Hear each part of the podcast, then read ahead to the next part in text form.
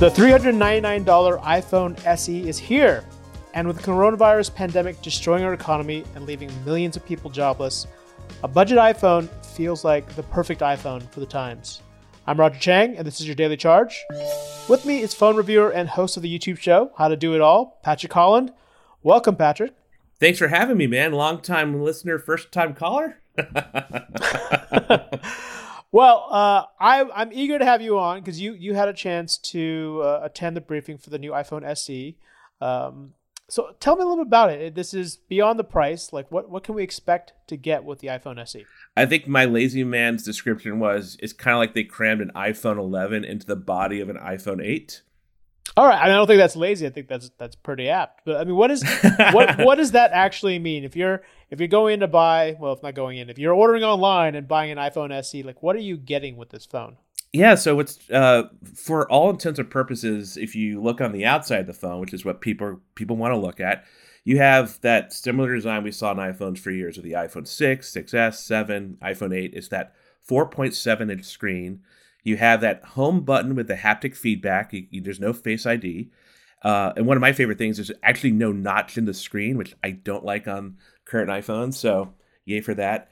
But on the inside, you're getting an A13 Bionic chip that's in the iPhone 11, the iPhone 11 Pro, and 11 Pro Max.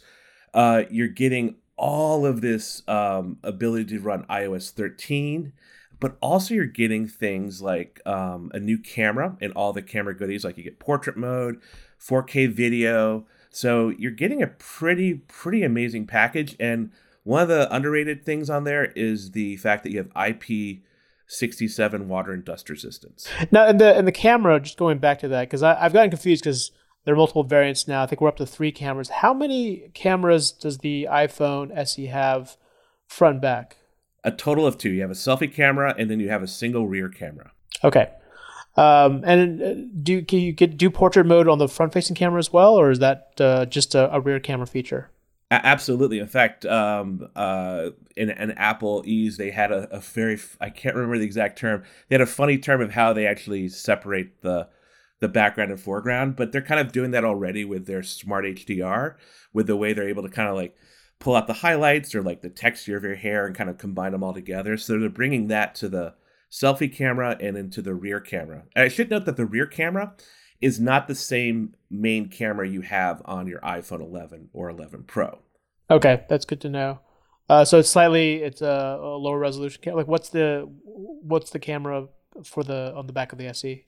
Yeah, so um, it's actually the same resolution, so it's 12 megapixels. But what's different about it is it's a 28 millimeter lens with a f 1.8 aperture versus on the 11 11 Pro you have a 26 millimeter lens f1.8. So it'll be a little more kind of zoomed in, um, not much, but I think that I think the what we get at with that is I'm less worried about that and more just how does this perform? Is it going to perform like the main camera in the sense of like image quality and detail and color?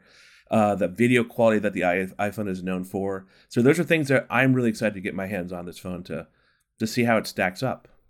Well, it's an interesting thing because you actually haven't got your hands on it, but you did get to attend uh, a media briefing ahead of the news, which is you know very different for Apple. Uh, tell me a little bit what what that was like. I know we can't get too much in the details, but just you know, it's it's unusual for Apple to hold something like this. So I don't know if you could run through it. Yeah, I think um, I can't say much, but I'll say this: that I, I think they acknowledge that it's a little unusual, um, and kind of what we had was a, a, show part where they had a video and they, they showed us the things we'd probably normally see on stage and a q&a um, that we would normally get in a briefing so um, but that being said it, it was interesting because you're on zoom or we're not zoom but you're on this uh, you're on a client and there's other reporters and journalists there and it's it's a little it's a little weird but so are many things these days absolutely uh, I mean, speaking of these weird times, I mean, three hundred ninety nine dollars. It is a far cry from the usual price of a flagship iPhone. And let's be clear, the iPhone SE is not a flagship device. It's definitely a budget device. But how appealing do you think it will be for consumers? Are, are people going to gravitate towards this, especially given the situation we're in?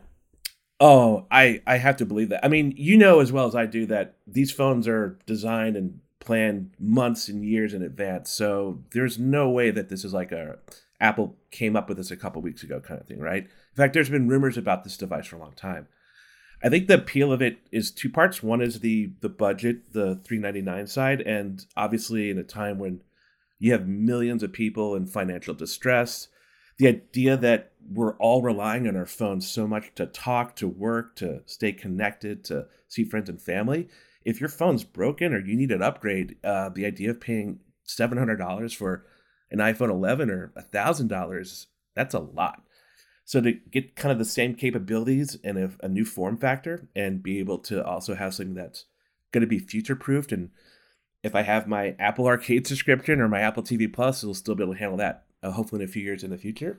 But I think the other appeal too is the small phone people. Um, that iPhone SE, really the original one, hit a sweet spot with that four inch screen. Um, the I- irony of it all is the product they were kind of rebelling against was the iPhone 6 or 6S, which had a 4.7 inch screen.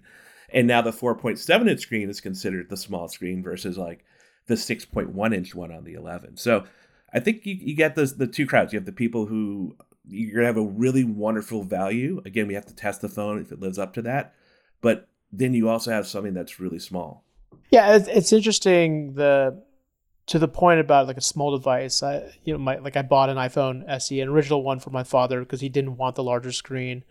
Um, I I do wonder if like 4.7 inches becomes too big for those folks who prefer a smaller phone with higher end specs. Uh, I mean, we'll see, but uh, it'll be kind of interesting to see if, if 4.7 like crosses a line to being too big for folks who want that super small phone.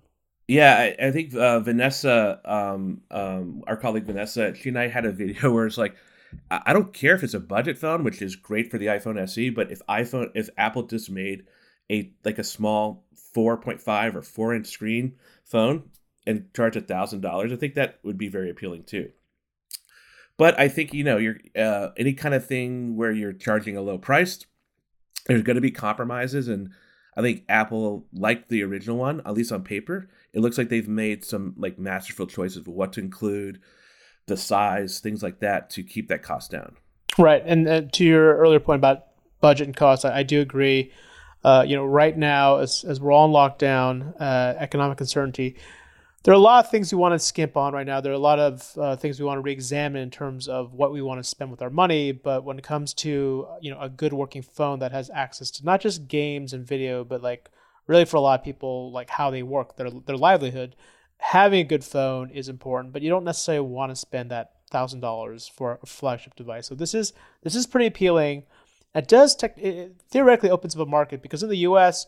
not a lot of folks buy phones at this price point. You've got a lot of folks who buy flagship devices like the iPhone 11 or the Galaxy S20, or they get super, super cheap budget phones from the likes of TCL. They're like in the $100, $200 range. So this is kind of in the middle there. So I'm very interested to see if this is a phone that kind of gets uh, a decent amount of adoption, especially at this time.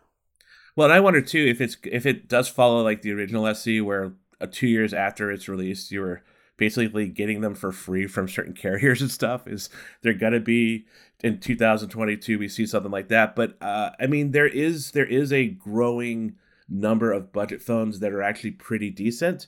Uh, i think we should acknowledge that. We have like mo- the ones from motorola you got google's pixel 3a uh, and you have some exciting ones coming from samsung. But they all kind of stretch between that $100 up to about $500 range and every $100 in- increment is a pretty huge amount of people who will drop off the higher that that number gets and, and, speaking of budget phones, we don't have that much time, but uh, there were actually two Motorola phones that got uh, announced today, right?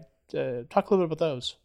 Yeah, so uh, Motorola has their Moto G family, which has been around for years. And what's lovely about this is they're amazing phones with smart features, and they cost usually anywhere from like two hundred fifty to like three hundred dollars. So the two that uh, were launched today were the Moto G Stylus and the Moto G Power, and I think you could probably tell from their names what their key feature is. The Moto G Stylus is a really kind of cool little little um, little phone that has a stylus built in. It's definitely not a a three hundred dollar Galaxy Note 10, um, but if you like to doodle and draw and uh, and and handwrite, it's it's great. It's also I think the best looking of these Moto G devices. It's just gorgeous. The uh, the screen has like a punch hole display, kind of like a Samsung phone does.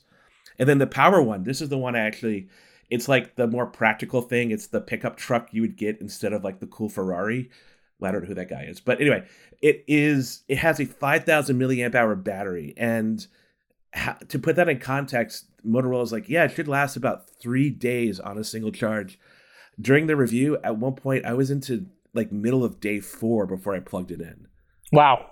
Yeah, That's that's impressive. yeah, Well, that's that's awesome to hear. There are plenty of budget options for folks who are looking for a solid smartphone, but don't exactly want to spend a thousand dollars. Uh, you can check out Patrick's initial impressions on the iPhone SE as well as on the Motorola phones, uh, all on CNET.com. If you have questions, hit us up on Twitter at the Daily Charge or leave us a voicemail at 862 250 5713. For the Daily Charge, I'm Roger Cheng. Thanks for listening.